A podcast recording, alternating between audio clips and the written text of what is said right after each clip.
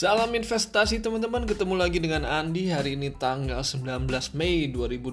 Jadi ya cukup, ya lumayan lama ya saya nggak ngisi podcast ya. Tapi hari ini saya ingin sharing kepada teman-teman terkait dengan apa yang terjadi di market hari ini. Jadi stay tune terus di podcast saya kali ini.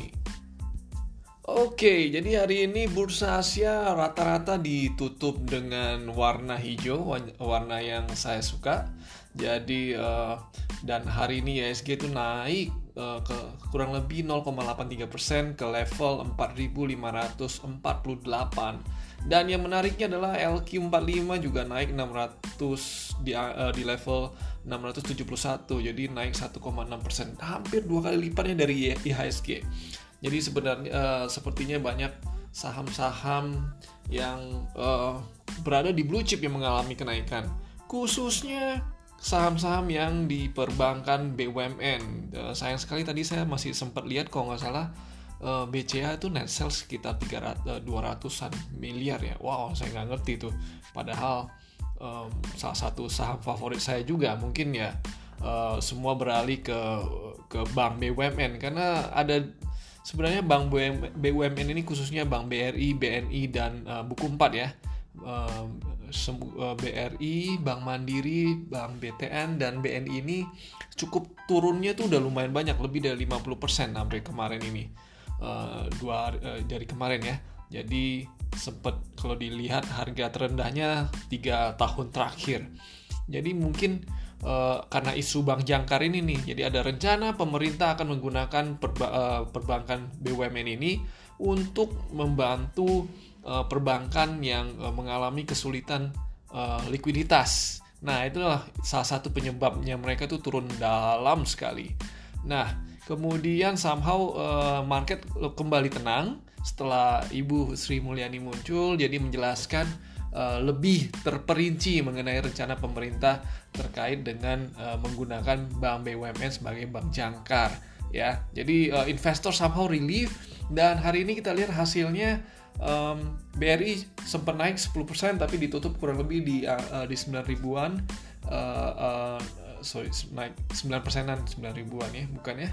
Jadi BRI, Bank Mandiri juga naik, BNI juga naik dan BTN juga naik. Jadi inilah salah satu yang membuat LQ45 kita naik. Tapi sayangnya asing masih net sell kurang lebih sekitar 2T lah. Bingung juga nih. Asing nih sepertinya masih belum mau nih berinvestasi di Indonesia. Ya, kalau dilihat kondisi COVID-19 di Indonesia sih memang sepertinya melambatnya akan lebih lama nih ya. Kalau lihat berdasarkan grafik yang pemerintah kasih sih katanya udah mulai melengkung, sudah mulai turun. Tapi kenyataannya PSBB ini ya kurang begitu efektif. Peraturannya ini bagus tapi implementasinya nih kita bisa lihat bahwa di beberapa tempat nih masih terjadi keramaian. Bahkan kemarin sempat di bandara aja bisa sepadat itu. Ini sungguh menggelikan sih sebenarnya di tengah PSBB sekarang ini. Rupiah juga masih konsisten di angka 14.750 sekarang, masih bagus. Jadi sepertinya BI juga apa ya, terus menjaga nih agar rupiah ini nggak lewat dari 15.000. Oke, kemudian yang menarik adalah di pasar obligasi, di mana yieldnya sih sekarang udah turun teman-teman. Kalau tertingginya tuh yield yang 10 tahun government bond, Indonesia bond itu yang rupiah itu sempat di 8.2. Sekarang yang 10 tahun ini sudah mencapai 7.7 lah kurang lebih. Jadi mengalami penguatan yang cukup signifikan 1 minggu terakhir ini. Tapi sayangnya porsi kepemilikan asing ini pada level yang sedang rendah-rendahnya. Kalau teman-teman ingat di episode awal-awal saya itu, saya selalu mention bahwa obligasi di Indonesia itu sekitar 40% tuh dikuasai oleh asing, kepemilikannya didominasi oleh asing. Sekarang tuh turun tinggal 30,5%. Bayangkan, 30 ya, bukan 35, 30%. Wow, ini terkait dengan COVID-19 ini banyak obligasi asing melepas obligasinya Indonesia. Tapi kalau dilihat dari segi yieldnya, Indonesia ini masih cukup menarik. Karena kalau 10 years-nya itu masih di 10 years yang di Amerika itu masih sangat kecil, di bawah 1%.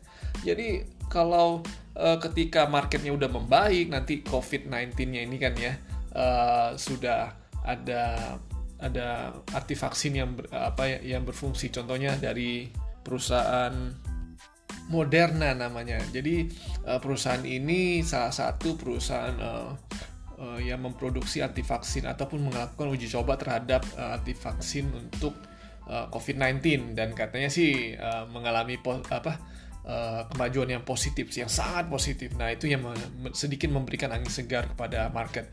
Tapi hati-hati teman-teman, karena menurut saya unemployment di Amerika Serikat akan kembali naik, dan data-data ekonomi masih cenderung tidak bersahabat ya. Kemungkinan resesi ini udah di depan mata, dan bahkan beberapa negara sudah mengalami resesi.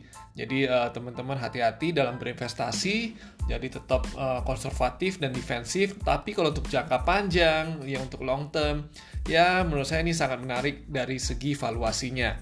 Apakah bisa turun lagi?